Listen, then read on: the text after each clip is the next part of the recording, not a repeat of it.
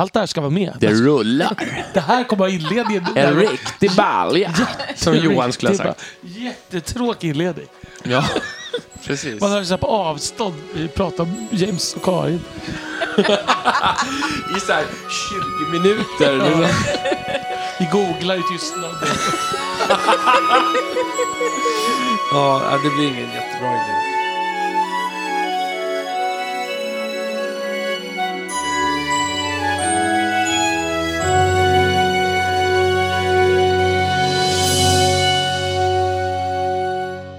Hej och välkomna till det 31 avsnittet av Tolkienpodden. Och den här gången så har vi bestämt oss för att ge oss i kast med den enorma frågeskörd som vi har byggt upp under året kan man säga. Vi ska dyka ner i den som Joakim von Anka i sin pengabinge. Precis. och eh, vi eh, kommer inte att hinna med alla frågor i det här avsnittet utan en del av frågorna kommer att komma i nästa avsnitt. Så att om du hör det här avsnittet och tänker men min fråga skickade jag in för jättelänge sedan, den är inte med.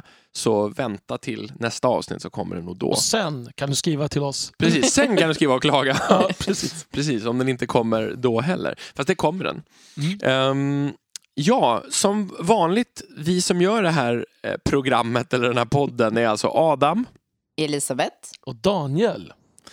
Och eftersom vi har tagit bort vår stående punkt så kanske vi ska börja med ämnet på en gång. Vi Eller kastar oss ner i eh, Handlöst. handlöst. Mm. Handlöst. De äldsta frågor vi har eh, kommer från Anton. Han skickade in tre stycken på tre lite olika teman. Så jag tänker vi kör uppifrån och ner på en gång. Japp. Eh, Den första frågan, eh, om jag parafraserar här lite, går ut på Gandalfs strid mot Balrogen. Och att vi har ju pratat förut om att det är väldigt storslaget och, och vad han säger och sådär. Men, och han, men han funderar på, när han säger you cannot pass, eh, att det känns väldigt ödesmättat. Och vad tror vi egentligen att Balrogen skulle ha gjort om den hade tagit sig förbi Gandalf? Skulle den ha tagit ringen eller skulle den ge sig till Sauron eller skulle det bli mer bara med en naturkatastrof? Vad tänker vi? Nej, men jag tror eh, spontant, utan att ha sådär jättemycket fakta på fötterna, utan mest mitt eget eh, tänkande och tyckande, så skulle jag säga att eh, det är väl klart att Balrogan skulle ha varit mäktig nog att kunna ta ringen, men kanske inte till sig själv. Men jag tänker att, att det är frågan kanske delvis är en annan. Alltså, vet Balrogen ens att ringen är där? Och om den gör det, är Bal- känner sig Balrogen överhuvudtaget underställd Sauron? Alltså, Balrogarna var ju liksom Saurons jämlikar mer eller mindre. Absolut. Och det, de har inte varit i någon som helst kontakt vad vi vet eh, sen Morgoths fall. Eh, frågan är då liksom, känner Balrogen någon som helst samhörighet med Sauron? Vet han ens att Sauron, ja det måste han göra genom att orkerna befinner sig där, men förstår du vad jag menar?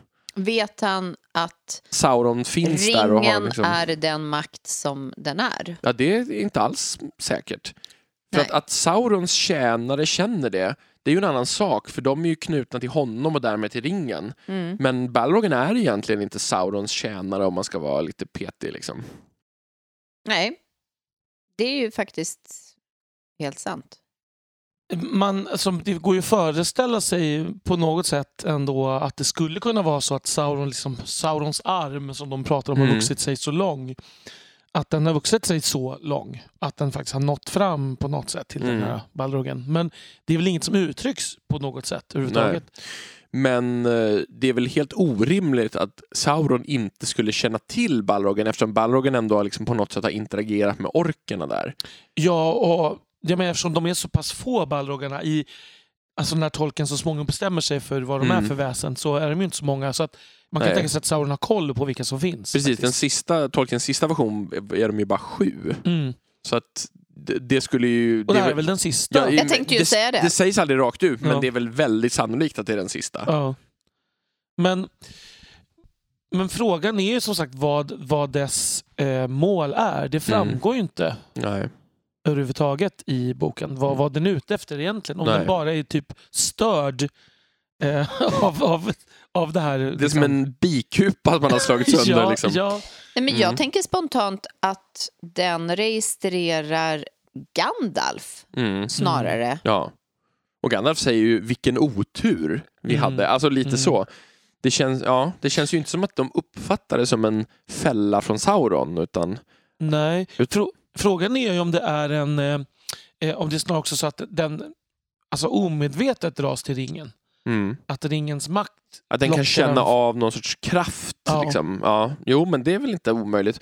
Men, men jag, und- jag tycker ändå det är en intressant fråga om den har varit i någon sorts kontakt med Sauron. Mm. Att Sauron har försökt liksom. Och om Sauron då kan kommunicera med den eh, på något annat sätt än med budbärare. Fax. För det här var så länge sedan. Ja, precis. Ehm, Ja, precis. det här var ändå i tredje åldern. Ja, Ja, precis. ja. I fjärde åldern då kom mail. Ehm, nej, men jag tänker, det jag också tänker är ju så här, om jag, om jag ska liksom dra det här, skruva det här lite. Mm. Vad är det, kan det vara självaste Gud fader, Ero, som, som väcker Balrogen? För, för att Gandalf ska offra sig, för att han ska skickas tillbaka som Gandalf vit, för att brödraskapet ska lämnas av honom för att det här uppdraget ska lyckas. Mm, det skulle man ju kunna tänka sig, men, men frågan är varför skulle Balrogen då släppas ut så tidigt? För det finns ju då en risk att liksom någon av dvärgarna skulle komma undan och varna för den. Mm. Eh, förstår du vad jag menar? Mm, att liksom, absolut. för Ja, för då skulle de aldrig ha tagit den vägen. Nej, Nej. Nej, den dyker ju inte upp det som är inte så att den väcks början just då. då. Nej, precis. Nej. Mm. Men, men jag förstår din poäng att det är liksom, Det är ju väldigt tur eller otur eller vad man ska kalla det, att, Mm. att det sker. ja. För det behövs för att uppdraget ska Ja. liksom lyckas till Och det är slut. också det enda som egentligen rår på Gandalf. Ja. Man kan tänka sig. Utöver Mm. kanske Sauron Ja, själv då. Ja, som aldrig precis. skulle komma ut och möta honom. nej. Ja. Är Mm. vi, känner vi oss hyfsat klara där? Men den, det är ju inget tydligt svar, men jag tänker att det finns nog inget tydligare. Nej, riktigt. tänker vi oss... Det var väl något mer konkret, vad skulle ha hänt? Skulle han ta ringen? Ja, och skulle han i så Eh. fall ta den till sig själv eller skulle han ta den till Sauron? Eller?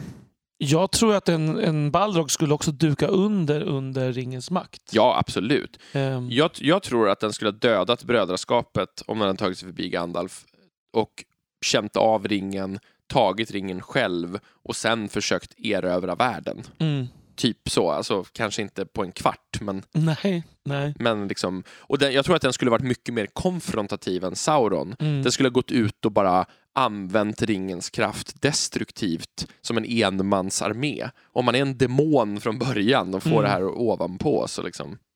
ser- Om man som demon kan ta något så konkret som... Ja, Mm. jag tror, jag tänker mig ändå det att den tar, gör, tar sig en fysisk manifestation i Mm. världen. Liksom. Det gör nu också. Och jag tänker också att en Balrog är mer av ett tänkande väsen än vad den framstår liksom, Ja, ja, ja. som i Jag filmerna. tycker ju inte att den är en stor så här skrikande lejon-eldgrej, utan jag, tänk, jag tänker att de är liksom Ja, alltså att de har en väldigt hög Mm. kapacitet, att de är ju majar liksom. Fråga nummer två från Anton då. Så frågar han om vår bild av Valinor. Vad är egentligen skillnaden mellan Valinor och Midgård? Det är väl inte helt liksom, idealt eller precis som himlen, för det finns ju död och ondska där också. Eh, Men man kan kanske inte bara se den som bara en annan kontinent. Och när vi skojade om att eh, Vanja var tråkiga när de stannade i Valinor, liksom, vad, vad tänkte vi då? Ehm, Mm. Även om det var på skoj, liksom, vad, vad var det som föranledde det?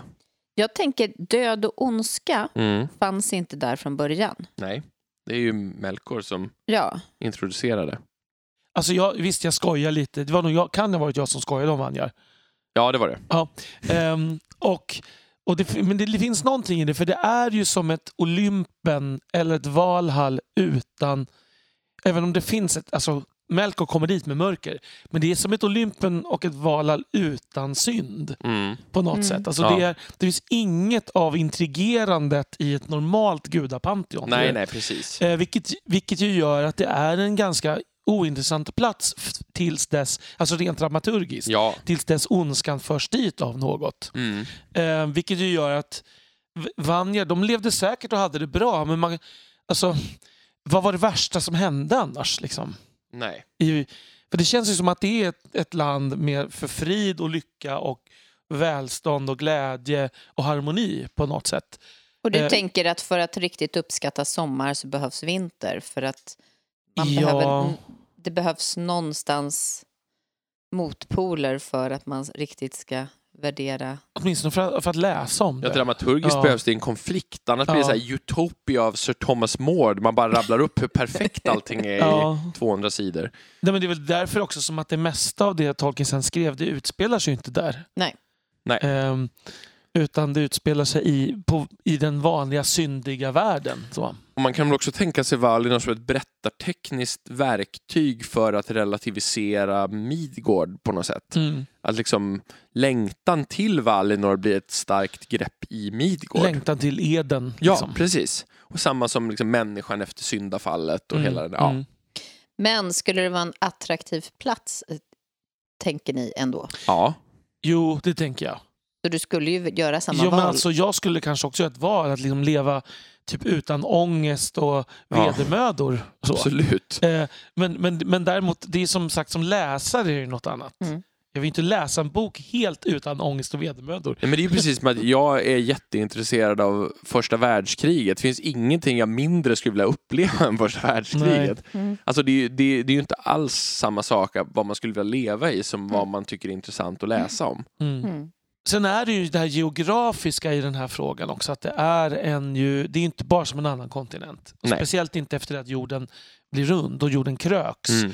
Att det här blir ju som en, ligger i en annan dimension på något sätt. Precis. Det, blir- det liksom, verkar ligga lite halvt på jorden Ja, på något sätt. Efter den här, när ja, jorden blir rund, man kan segla tillbaka till samma plats man kom från mm. utan att någonsin komma till Valinor. Men om man liksom följer den raka Ja, vägen. precis. Då kommer man utanför den här vanliga eh, klotet. Fråga nummer tre från Anton ehm, handlar om Beorn och hans historia. Han påtalar att i ehm, Hobbit-filmerna så säger Mikael Persbrandt på frågan om det finns andra som honom att once there were many och eh, är det så och hur kommer det sig egentligen att Björn kan förvandlas till en björn? Vet man någonting om det? Um, och här så, det här citatet från filmen, det har vad jag vet inga belägg i böckerna överhuvudtaget. Alltså det som sägs om Björns bakgrund är att han antingen härstammade från eh, människorna som levde i den där regionen before the arrival of the dragons or orcs from the north eller att han härstammade från björnar eh, som levde i Dimmiga bergen innan jättarna kom. Oh. Och det, är ju, det här är ju också en sån här väldigt hobbitsk Mm, grej där, mm. där det där, visst, det här har ju ingen klangbotten alls sen. Ehm, men eh, när frågan om det här med andra som han, så han förvandlas ju då till björn på nätterna och det, det enda som står om hans folk sen är då att eh, han blir en stor hövding och samlar folk runt sig och att men, många generationer efter honom så kunde männen som härstammade från honom ta björnskepnad. Eh, ja, och han säger att det står också att några av dem var bistra och dåliga människor men vet du, de flesta var goda i hjärtat som Beorn. Mm. Men eh, det, det verkar i böckerna tycker jag som att det här är någonting som kommer ur honom som person. Han var stamfadern. Ja, precis, för det står Mm. bara om att det är liksom de som kom efter honom som har det här draget. Eh, och det står ingenting om att han kommer från något folk av skin changers eller så. Och beordningarna är bara som någon sorts krigarfölje runt honom vad jag förstår, som blir ett folk gradvis. Liksom. För så här kan man ju liksom se hur, hur Tolkien skapar liksom en anomali genom att han i The Hobbit, som är en sagobok för barn, Mm. uppfinner den här och sen när han skriver Lord of the Rings kan han ju liksom inte helt bortförklara det. Mm. Liksom, utan, men däremot måste han då skapa någon slags eh, att jo men sen blir det ett folk av det här. Men det, bör, det är ju ändå så att det börjar fortfarande som en, någon slags anomali. Ja, såklart. Men, men det finns ju, jag tänker ju en del av det här ehm, alltså det finns ju var, varulvar nämns ju. Men eh, varulvarna är inte skin changers. Nej, utan de är bara på, de är bara en speciell, de är bundna i sin vargform. Just det. Och det är en vanlig missuppfattning för folk är vana vid det här med varulvar. Den en, alltså, all, de andra shapeshifters som finns, eller hamnskiftare hos Tolkien, det är Valar och Majar, alltså till Mm. exempel Sauron och Valar. Och så kan man tänka på när eh, till exempel Beren och Luthien tar på sig Precis, och andra skepnader. Mm, Och då är det till exempel Thuringwethils eh, vampyr, Vampyr. eh, Mm. och så här. Mm. Men frågan är då om det är skin changing det är ju inte en inbyggd egenskap Nej, då utan nej. det är en magisk besvärjelse som, som Mm. liksom förvandlar dem tänker jag mig.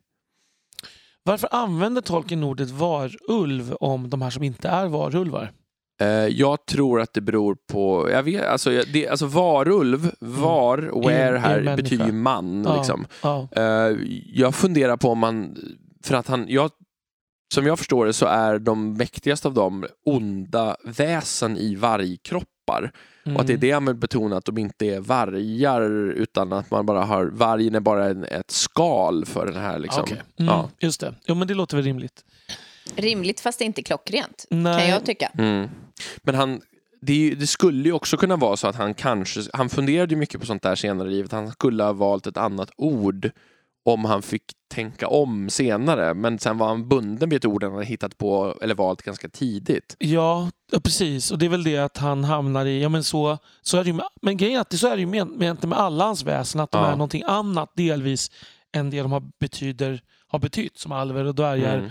och troll. Liksom. Och det är ju en stor del av hans appeal, Ja, kan man säga. så det på något sätt skulle det också kunna vara så att det här är bakgrunden till myten om varulvar. Då, Mm. kan man säga. Men eh, Björn är ju en varbjörn. Liksom. Mm. Eh, men då är han den första Ja. och länge den enda då, får man Mm. tänka. Tänker man att han var extremt gammal? ja, tror jag nog att man skulle kunna tänka. Alltså det, det, vi vet ju att hans son Grimbjorn inte lever sådär vansinnigt länge. Han lever mycket längre än en vanlig man, men inte något sådär otroligt långt. Nej. Men det är ju också frågan, vem var Grimbjorns mamma? Och är det då att Björn skiljer sig mycket från en vanlig människa då? Alltså, Just det.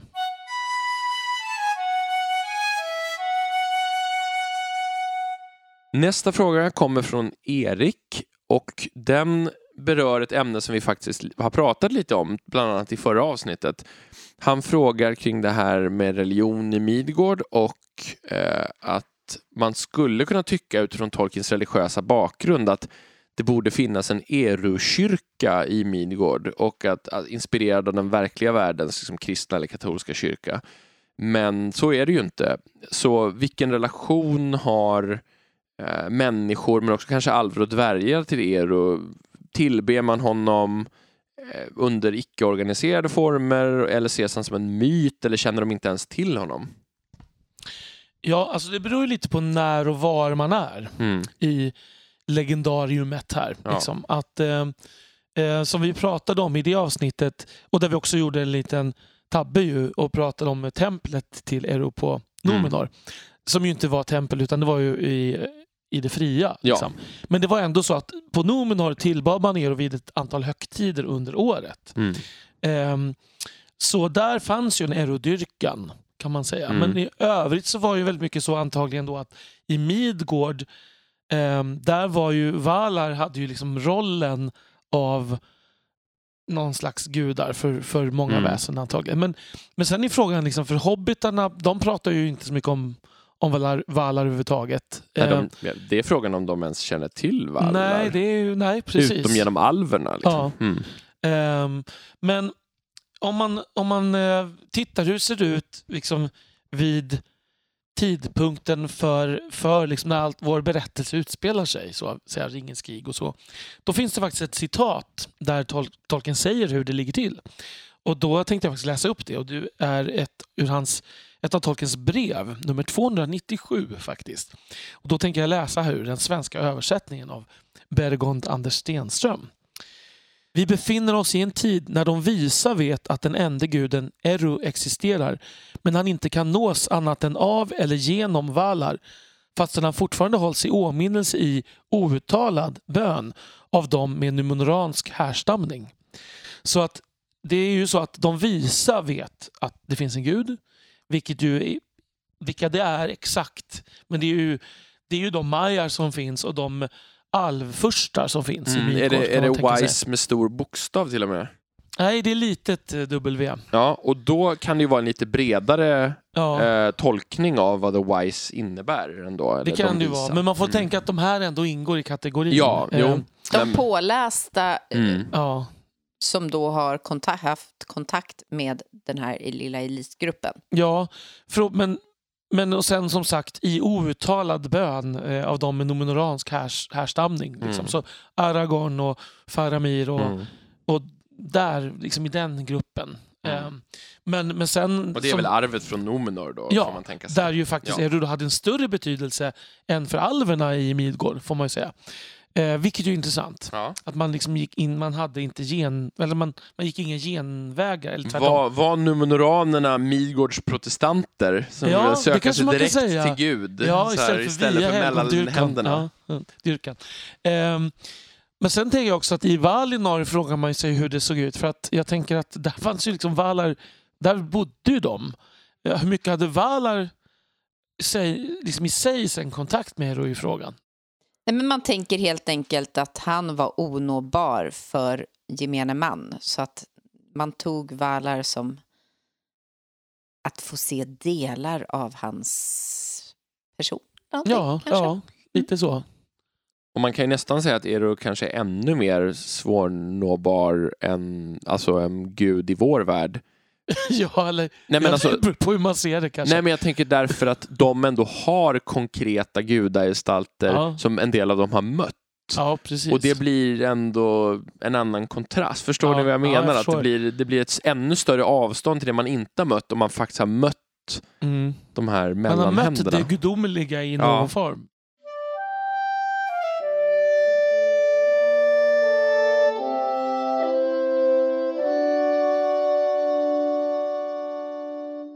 Sen har vi en fråga från Nathanael eh, som frågar, som jag minns det från filmen så blir Frodo av med ringen i slutet för att Gollum biter av honom fingret. I början så blir Sauron av med ringen när han blir av med fingret också. Eh, I något avsnitt diskuterar ni också om huruvida Gandalf hade varit med i Domedagsberget och att han då hade kanske kunnat hugga av Frodo fingret om det hade behövts.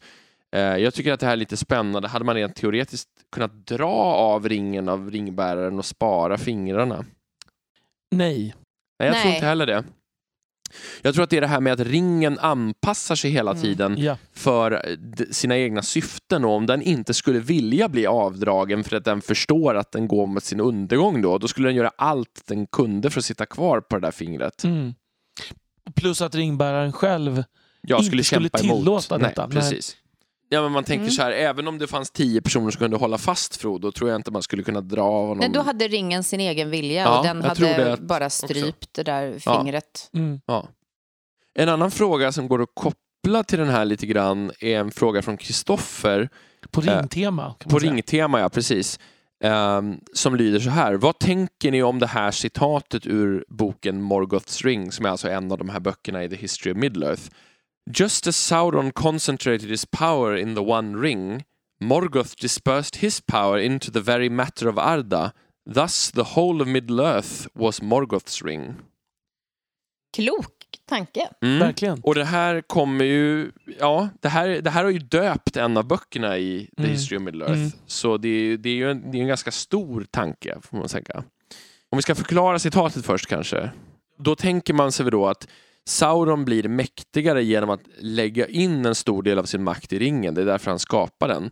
Eh, och på samma sätt så tänker man då att Morgoth liksom för över av sin egen makt in i själva världen, in i Arda när han träder in i världen.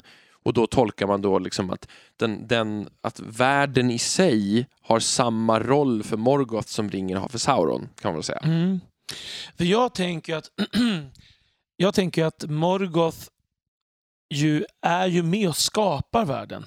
Ja. Eh, Och där, redan där lägger han in sin, sin makt kan man säga. Just det att i, i, i Aino Lindale så är han med i den här kören Mm. som skapar världen. Ehm, och han är ju den då som beskrivs med de här, lägger in de här dissonanserna som skapar någon slags mörka stråk. Mm. Eh, och där, där lägger han in sin makt, och vilket betyder att han får makt till stor del över världen. Det är liksom den, den första incidenten kan man Mm. säga. Där mer eh, metafysiska, andliga Ja. versionen av, av s- svaret. Jag tycker att på det sättet redan så, så är det, påminner det lite om Saurons i Mm. ringen. Liksom. Fast där skulle jag också säga att de andra lägger ju också in. Mm, det gör de ju. Så att det finns ju även en ring i så fall som är lika mycket dragen åt Mm. det andra hållet. Det gör det ju också, tänker jag. Ja, Alltså på något sätt. Men sen finns det en ganska tydlig dikotomi senare i Silmarillion att Morgoth är det världsliga och Valar är det andliga och lite bortkopplade. Att Valar liksom drar sig tillbaka från världen och reser liksom bergen runt sig och isolerar sig borta i Valinor medan Morgoth blir kung av världen. Mm. Eh, han Mm. blir liksom, och han, han pratar också om sig själv som Ardas herre och sådär Mm. liksom. Så att det, oavsett om han aldrig liksom styr hela Midgård någon gång så, så är det tydligt att världen utanför himmelriket så att säga förknippas med honom. enligt honom i alla Ja, fall. jo, men, men, jo, precis. Men han har också en väldigt stor inflytande. Han driver hela utvecklingen i hela första åldern. Allt alla gör beror på honom. Och, ja, och det köper jag. Men däremot så är man ju lite skeptisk mot de här som uttrycker själva vad de är. Och det här syns ju inte minst när, när Horin pratar med Morgoth, när Horin har blivit tillfångatagen. Ehm, då försöker ju Morgoth framställa det som att eh, han själv är liksom världens herre och att och då, men då säger Horin You speak in vain for you cannot see them, då menar han hans, Horins familj nor govern them from afar, not while you keep this shape and desire still to be a king visible on earth. Och här har vi också den här dikotomin mellan det andliga och det världsliga, där Hodin säger så länge du, du har den här liksom begäret efter att vara, ha världslig makt och därför bunden i den här fysiska formen så kan du inte styra det metafysiska. Eh, Så tolkar jag det citatet. Det är just det här intress- intressanta användandet av ordet ring. För att man pratar ju om världens cirklar också. Ja. Ja, mm. och, där, eh, och sen kan man också se det som en ring är ju också en spelplats på många sätt. Alltså det, och det, eh, det kanske inte var det Tolkien tänkte sig, men jag kan också tänka mig att, att det är som Morgoths spelplats, i arena nästan, Mm. som, som blir Mm. Midgård. Mm. Ehm, Det har inte jag tänkt, men absolut, verkligen. Mm. och där, så att det finns liksom, man kan tolka ordet ring på lite olika sätt. Och det, det har ju den här kon, liksom, kopplingen till, till evighet och sån Ja. cykliskhet Mm. också. Mm. Mm. Nej, men jag tycker att det, det ligger ändå ganska mycket i det, för vi Mm. ser ändå den här tydliga kopplingen mellan Morgoth och det världsliga, tycker jag. Och sen kan man väl kanske tänka sig också att Tolkien delvis delar den kristna idétradition som har menat att det andliga står över det världsliga. Mm. Liksom att det finns en... Att, att vända sig mot världen och, och de begär som det innebär är att liksom sänka sig själv Mm. jämfört med att liksom fokusera bort från världen mot högre ideal och tankar. Ja, Det har varit en ganska tydlig idéströmning i kristendomen. Mm. I hela klosterväsendet och allting. Ja, det ser man ju i, utifrån mitt perspektiv då, i den musikhistoriska, musikhistoriska beskrivningen av, av olika alltså musikaliska traditioner. Den världsliga musiken var ju den, eh, den förkastliga, den onda. Och liksom. Mm det, det är ju där, alltså det, det är ju en väldigt medeltida bild Mm. av syn Mm. på det. Jag skulle kunna gå in i ett jättelångt resonemang Mm. här om de två svärden, det Mm. andliga och det världsliga, men det tror jag blir för långt. Vi får ta det någon annan gång. Det tar vi en annan gång. Mm. Men det låter intressant. Ja, det är Ja. väldigt intressant. Jag läste en Mm. kurs om politiskt tänkande under medeltiden och Mm. kritik mot kyrkan under medeltiden har jag också läst. Så att det finns mycket spännande där. Nästa fråga skickas in från signaturen Tom Bombadil, för vi får väl anta att det inte är riktiga Tom Bombadil som har Vem är mejlat oss. det? Vem är egentligen de? Ja, precis. Det är det, det är här vi får Gå veta. tillbaka till tidigare avsnitt och ta reda på det. Ja, vi kanske kan kolla IP IP-adressen och se vem, Ja. var, varifrån Tom har skickat så får vi ett svar. Precis, det är jättespännande om det här är en IP-adress som inte finns i världen. Ja, precis. Mm. Ja. Hur som helst. Eh, frågan lyder så här. Säg att ni får i uppdrag att skriva manus till Silmarillion i tv-serieformat. Budgeten är obegränsad och ni får helt fria tyglar. Hur skulle er allra första scen se ut? Vad händer och vilken ton försöker ni slå an? Hur skiljer sig era tre olika visioner från varandra? Jag har ju en väldigt tydlig vision. Jag också. Mm. Ska Oj, du börja? Ja, spännande. Jag har ju redan sagt den i något avsnitt, min vision. Mm, men återupprepa den Ehm, då. Så. Då, tar, då, då börjar jag, Ja, eftersom jag var först. Jag bara sa. Eh, Mm. Jag måste först bara berätta att min bild av det här kommer väldigt mycket baseras på den gamla tv-serien The Storyteller, Sagor för stora barn, hette den på svenska. Mm. Som var Jim Henson som gjorde. Eh, även känd för Mupparna. Han, och I den här så är det så att det finns en, en sagoberättare som spelas av John Hurt som, som har en hund. Eh, och Han berättar sagor för sin hund eh, och för publiken. då. Och I varje avsnitt så berättar han en saga och, i, eh, och det blir som liksom tillbakablickar och det är liksom väldigt snyggt så att det liksom införlivas med liksom hans möblemang. Alltså man kan liksom, det flyter över från scenerna med honom och hunden och så. Kopplas berättelserna ihop med varandra också? Nej, Nej, sagorna de är helt fristående det är liksom folksagor. Varje Mm. avsnitt är en ny folksaga. Okej, kan ja. man säga. Mm. Som en egen liten tusen och en natt. Ja, men lite så. Mm. Ja, väldigt, väldigt sevärd skulle jag säga. Det kom också Mm. en annan, andra säsong med Michael Gambon istället som eh, eh, sagoberättare om grekiska myter var det då. Men den, och jag tänker mig precis så här. Eh, jag tänker mig alltså en blandning av The Storyteller och so eh, De förlorade sagornas bok. Jag skulle börja, även om det är väldigt okanon nu, så skulle jag börja med att typ Eriol alltså kommer till Tolderessia. Mm. För det är ju så det som är ramberättelsen i De förlorade sagornas bok. Mm. Eriol är ju en, eh, en res- resenär som eh, dyker upp bland alverna på Tolderessia. Och han heter Elfwine i en I annan en annan version version, också. precis, Ja. alven. Eh, Mm. Och varje kväll så slår de på gonggongen Mm. och så samlas de och får höra en, ett nytt kapitel i sagan om, om alverna och, och liksom, alltså det som blir Silmarillion sen. Och jag tycker Mm. nästan i, i, Lost Tales så är det nästan det bästa ramberättelsen. ja. Det är så mysigt. Det är väldigt och... mysigt. Mm. Eh, man skulle kunna tänka sig liksom att självklart ha, sättas, alltså det skulle kunna vara i Rivendell och det är Elrond eller Ja. Bilbo eller någonting sådär. Men det, det är någonting med den här, den här miljön som är eh, The Book of Lost Tales. Liksom. Alltså den Mm. ramen som jag tycker är mysig också.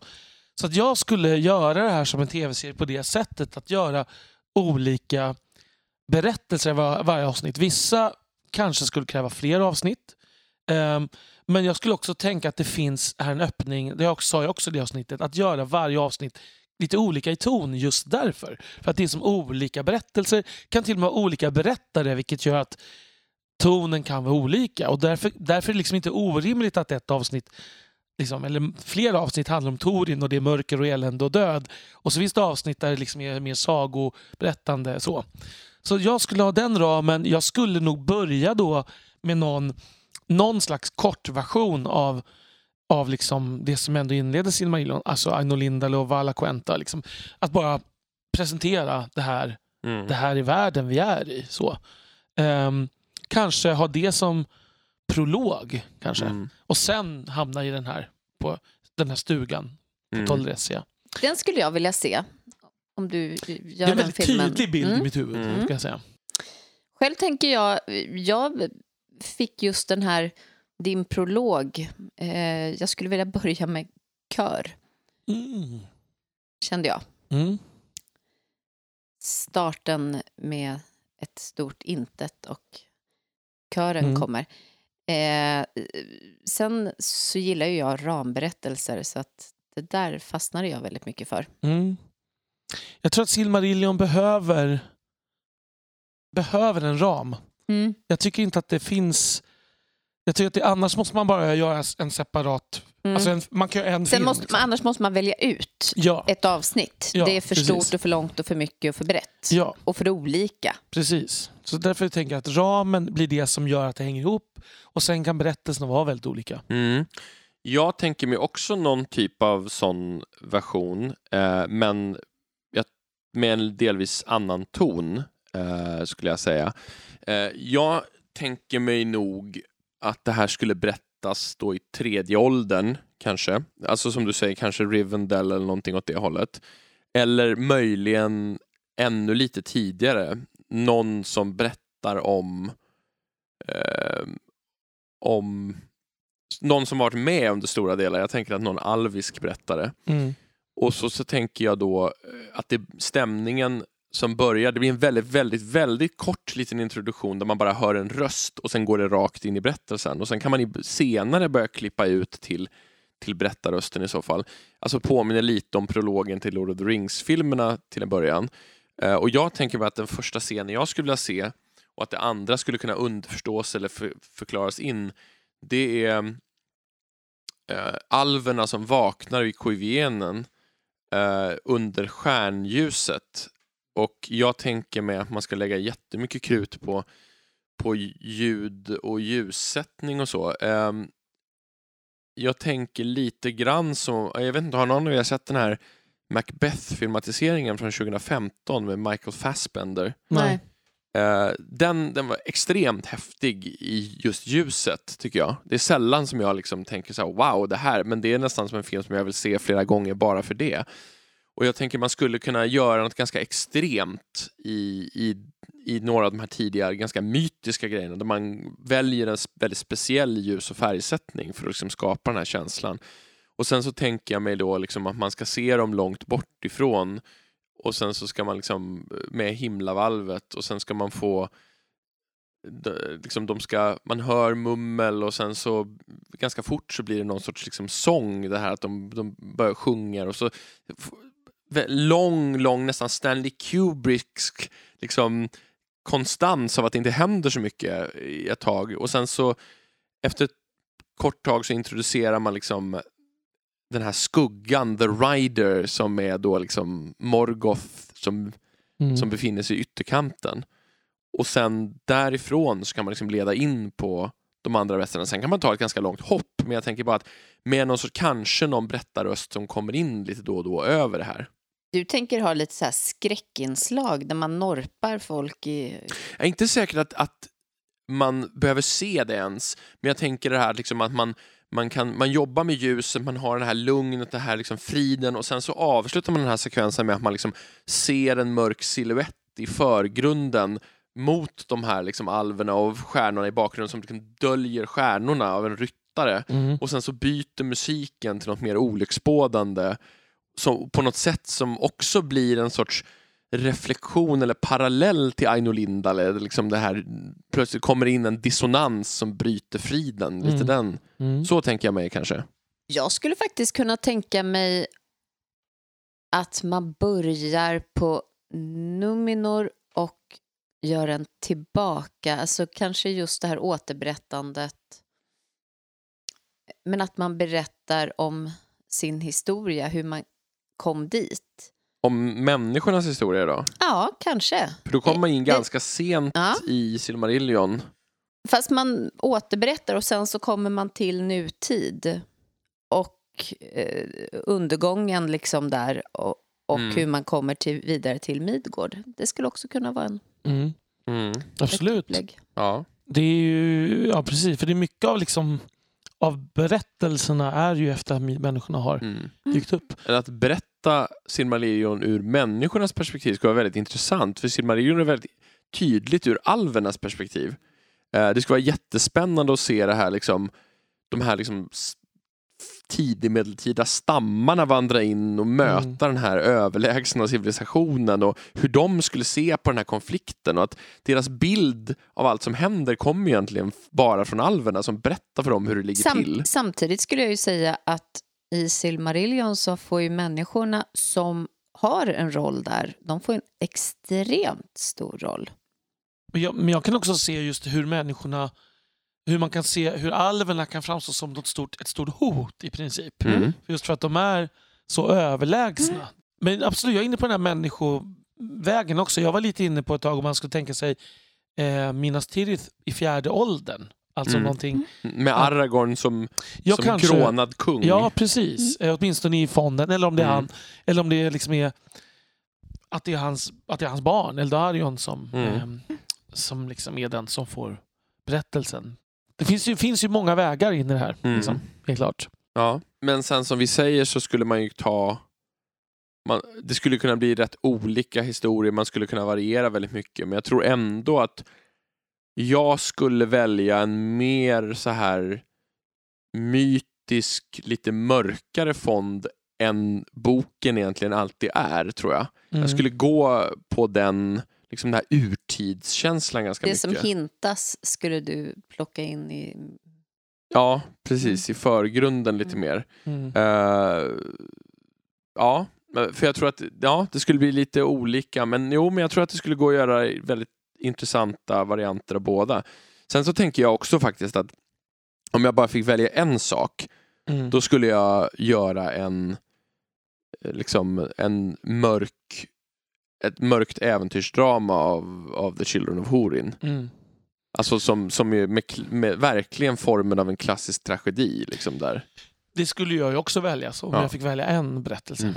Helt klart. Det, det går att göra helt separat. Ja, det skulle jag göra som en film. Ja, ja. Det skulle bli, jag tror det skulle bli den bästa filmen ur Silmarillion faktiskt, Mm. om man skulle välja ett material. Mm. För den fungerar väldigt mycket i sin egen rätt och kräver inte lika mycket förståelse av de andra sakerna som pågår heller. Man skulle kunna göra en, en, en berättelse där, där liksom man, man tonar ner lite av det övernaturliga. Alltså, bortsett från att man måste ha en drake med oss där. Mm. Man behöver inte, inte så mycket av det stora mytiska nödvändigtvis. Nej, men där kan man ju verkligen tänka Macbeth eller, eller Hamlet eller den liksom, Mm. typen av mm. som är lite, som är lite halv, eller King Lear, där det är lite halvmytiska liksom. Ja, men i, och i, i, tillsammans med de här korpen, isländska korpenfilmerna. Liksom, Precis. tänker jag.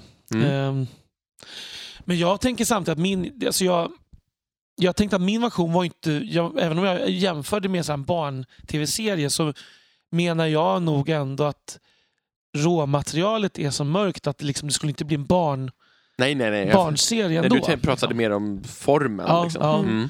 Ehm, för att jag menar, det är så otroligt mycket krig och elände Mm. ehm, hela tiden. Liksom.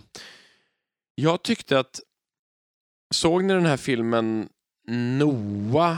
Hette den Noah? Jag tror- Med med Russell Russell Crowe. Crowe, som var en ganska Ja. konstig film tyckte jag. Ja, Men jag jag var tyckte inte det så var... förtjust i den. Nej, inte jag heller. Men jag tyckte det var väldigt intressant när de gjorde tog de här liksom Nephilim i början, eh, de här fallna änglarna, som Mm. de, de här gamla judiska myter som finns kvar i spår i Gamla Testamentet och liksom tog fasta på det och byggde ut det. Eh, även om det kändes lite som så här tjeckoslovakiskt barnprogram från 80-talet lite grann, så, så tycker jag att, ja men du vet de här lergubbarna och allt det där, Mm. så, så tyckte jag ändå att det, det fanns någonting det var någonting i den biten innan människorna kommer in så mycket i berättelsen som var intressant och man fick till den här urtidsklangbotten. Jag skulle inte ha gjort det alls på det sättet men jag tycker att det är väldigt spännande hur man försöker tolka the otherness i Mm. någonting som är metafysiskt och, och, och mytiskt. Jag har inte sett den här filmen. Är det, bygger det på Noaks ark som- eller vad? Ja, Ja, det, precis. Det, Mm. det är Noahs ark med lite tillägg om man säger. Mm. jag, minns, jag minns inte den här inledningen ska jag säga. Nej, men Överhuvudtaget. Nej, jag tyckte i alla fall att det var lite intressant och det är också en sån där lite bortglömd mytisk grej det här med Nephilim och, Mm. och människan som delvis härstammar från övernaturliga väsen och sånt där som, Mm. som liksom senare har Mm. redigerats ut mestadels ur det gammaltestamentliga materialet. Men om vi backar till Silmarillion. Vad skulle man, vad skulle man liksom ha med? Ska man ha med allt? Nej. Jag tror att man måste man måste välja antingen så gör man de stora sagorna Mm. och då finns det väl en, alltså det finns ju de här tre som har gett ut separat men så kan man men det finns ju i Arendil skulle ju lätt kunna bli en fjärde Mm. eh, och eller så väljer man att följa, alltså jag om jag fick fria tyglar, då skulle jag liksom välja eh, Belerians krig som, som liksom de olika stegen i det. Mm. Eh, där man tar med de händelser som påverkar kampen mot Morgoth tydligt. Men skulle du ha med hela tjafset om eh, själva silmarillerna? Ja, det är helt drivande för att man ska kunna förstå det. Mm. Jag tror att man skulle Och då får du ju nästan med alltihopa. Ja, men man behöver inte ha med alla. Det finns ju jättemycket i Silmarillion som man liksom glömmer bort. Massa sådana små händelser och olika folk som vandrar fram och tillbaka och byter område och så här. Man kan lätt skala ner grundkonflikten så att den går mycket fortare. Fast du skulle ju ändå ha med skapandet av silmarillerna. Nej, nej, nej. Jag skulle börja i Midgård i så fall. Ah, okej. Eh, och, Mm. alltså, hoppa, och att någon, liksom, man på något sätt fick se i snabba flashbacks eller återberättande vad konflikten byggde på. Jag tror inte ens man skulle få se Valar överhuvudtaget utom möjligen Melkor i min version. Mm, absolut, det, är en, det är en tanke. Det finns också, samtidigt är ju Fëanor väldigt fascinerande. Man skulle ju absolut Ja. kunna tänka Ja, sig att Man berätta kan om tänka honom. sig det. Man skulle ju också- nästan kunna tänka sig en film som bara bygger på... Själva Konflikt. förmörkande och... Ja. Mm. ja. Men, men det jag tänker i min, i min berättelse, det som jag tycker den vinner på, det är att man liksom egentligen kan berätta utan tidsperspektiv. Mm. Alltså om man nu ser det som positivt, jag Mm. gör det, ser det som något positivt. Att man behöver liksom inte, allt behöver inte vara placerbart i tid. Nej. Utan att du mer kan ta, Mm. Nu ska vi berätta berättelsen om Mm. liksom. Ja, jag förstår. Maidros kommer här. Liksom. Alltså, Ja. ja. Eh, Jag, jag tänker bara att det blir, ja, jag, en, jag tror att det är lite också för att vi läser Silmarillion på olika sätt mm, och att vi uppskattar olika saker. ja. För jag tycker att tidsperspektiven är en av de saker som jag uppskattar just. ja. Att där är det här, liksom, de här folkslagens historia som, som en ö, ett övers, historiskt översiktsverk. Liksom. Och sen Absolut. kom de här invandrande från östern och så många generationer förlöpte medan det här. Det här. Jo, det, och jag håller med, men det jag tror att tidlösheten som jag ger tidsperspektivet, alltså för mig, för att, Mm. för att jag tänker, börjar man liksom försöka gestalta tidsperspektivet Nej, man kan ju hoppa mycket Jo, även jo men det i måste min man klart version. göra. Men det är Ja. ju så här att det är nästan så att det ändå inte går att överblicka. Liksom. Mm. Nej, det är Ehm, möjligt. Speciellt inte som det finns då alver som inte förändras heller. Men jag tänker att man, man skulle ju få göra scener som illustrerade det här.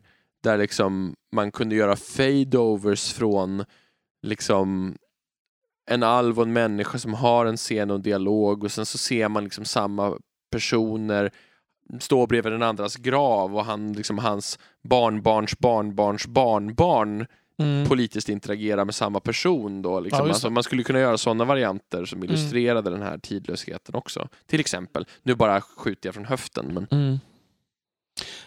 Ja, det finns ju många sätt att tackla det här tror jag, Mm. man kan konstatera. ja, det är ju för att det är så spretigt.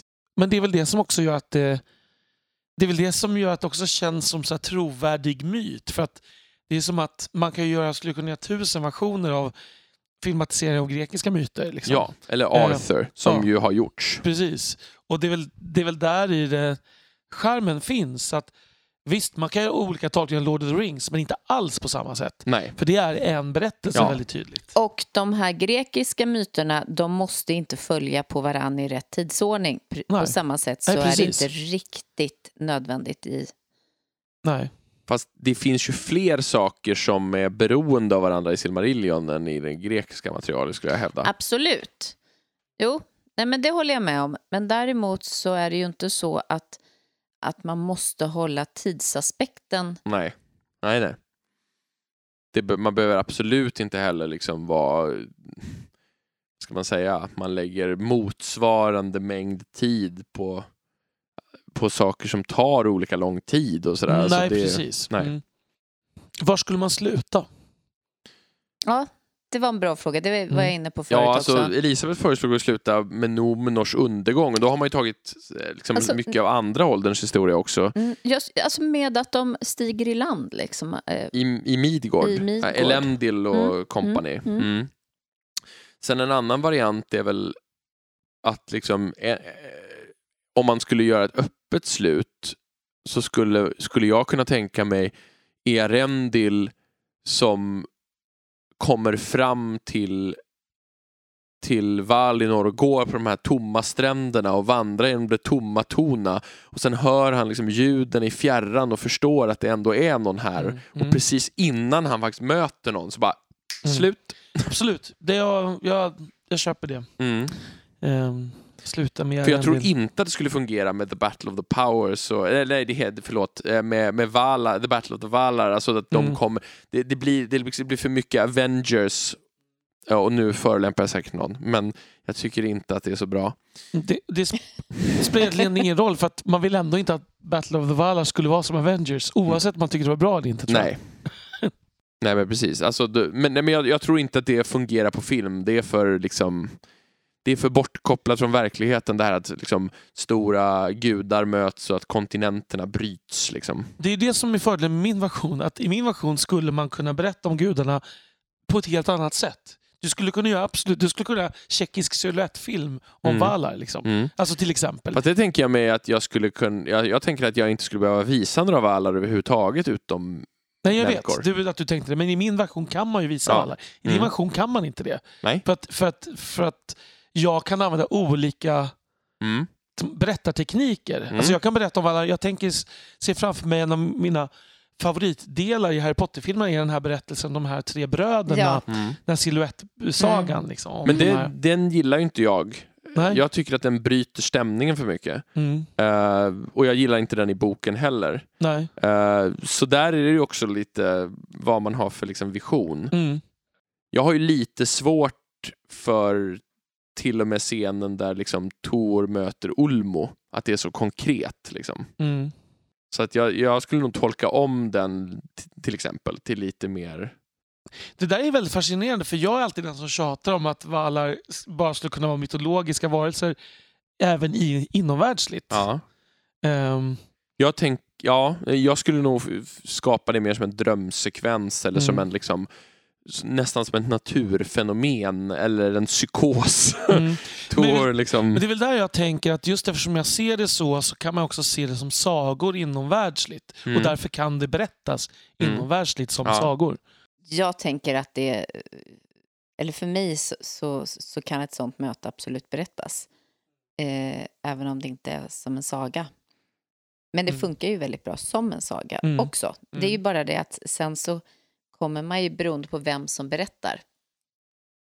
Mm. I, I min tanke att det är, för då hamnar man ju någonstans på att man berättar om förfäder som man vet fanns. Om man, om man nu Ja. vet det. Eller liksom, ja. Mm. alltså, Ja, just det. Att man inte har riktigt koll på vad som hände som en- innan Numenor egentligen. nej. Men Det är ju som den Mm. verkliga världen där, där etniciteter i princip skapades på basis av att man sa sig ha en gemensam mytisk förfader som Mm. inte alls är säkert att de har funnits i verkligheten. nej. Och det var, det var stammar som slogs ihop med varandra för att man liksom kunde ansluta sig till en etnicitet. Mm. Alltså därför att, så att det är ju, ja.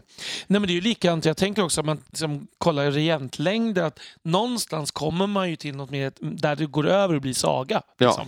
Mm. Det och det skulle man kunna göra även i, Mm. i en Silmarillion-film. Mm. tänker jag, Mm. filmatisering. Jo men egentligen så är det ju så. Det är ju, det är ju tydligt som ni säger att just innan Nomenor så har det ju en helt annan touch. Liksom.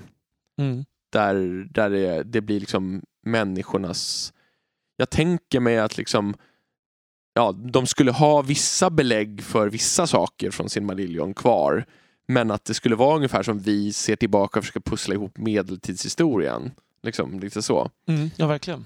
Ehm, ja, det är Eller- spännande. Eller kanske ännu längre tillbaka. Ja, men jag tänker mig, jag skulle också kunna tänka mig Olmo som att liksom, det kommer någon sån här eh, enormt, liksom, någon enorm skepnad och sen så någon vattenvåg och sen så träder liksom en man fram ur det här Mm. som, som ser ut som Aaron Dampere i Mm. Game of Thrones, lite Mm. åt det hållet. Liksom. Kanske lite mer tecken på att det är någonting mysko med honom. Ja, Liksom. något värdigare också kanske. Ja, jo, men du är inte så ruffig med Nej. liksom det här långa vita håret och skägget och lite sådär. Men ja, men jag har, alltså till exempel, det finns ju den här kända målningen av John Howe där, där Tor möter. Det- Jag älskar den målningen Förutom att jag tycker Ulmo ser alldeles för mycket ut som en grekisk gud. Mm. Med så här, Mm. och Asterix-hjälm på sig typ. Och, och liksom Mm. så här, nej. Mm. Och även de saker som ibland överensstämmer med beskrivningen i boken kan jag tycka är lite svåra att köpa där. Och sen Mm. han, han, nej, det är, en, det är fel i stämningen för mig. Jag gillar proportionerna på dem. Ja. Nej, man får fundera vidare på Ja, verkligen. Ja. för det, det är ju inte omöjligt att det här faktiskt skulle kunna hända i framtiden med tanke på att Christopher Tolkien har lämnat över ledarskapet för The Tolkien Estate och Ja. den generationen snart är borta. Vad gör nästa generation med rättigheterna? Liksom? Mm. Jag tror att vi kommer... Jag tror att det kommer säljas. Det tror jag också. Det, mm, och det kommer bli... Man, man kan ju önska att man hinner se det. Så, så tänker jag. Mm. Det är nog ganska troligt tror jag. Att det kommer säljas inom våra livstider. Mm, men sen ska det göras också. Ja, men Det tog ju ett antal... Tog, tog några, några decennier innan, medan från Tolkien sålde... jo, men det hade ju också att göra med teknik. Jo, jo. Alltså nu har man ju tekniken att göra vad som helst av det där. mm, på en gång. Så att jag Mm. tror inte vi skulle behöva vänta lika länge. Sen är jag dock kluven till om jag tror att det skulle bli tillräckligt bra för att det ska vara värt det. Men mm. Jag vet- Jag vet, alltså västvärlden kanske hinner kollapsa innan det här hinner Det. Nej men oh. precis, då sitter vi i så här Mad Max-öknen och Ja. funderar på, undrar hur det skulle ha blivit. Och så sitter vi där och berättar de här sagorna kring en lägereld. Precis, Så blir det som jag tänkte mig ändå. Fast IRL. precis. Ja. För den sista Silmarillion har brunnit upp så det, vi, Ja. vi har bara försökt memorera Silmarillion Ja. så det blir ännu mer så. Men du liksom. kan ju hela utan till Adam. Så, att. Nej, nej. så blir, det, blir det muntligt traderade myter ändå så kan man här blandas ihop och så blir det som att, spännande, väldigt Ja. meta. ja, väldigt meta. Mm.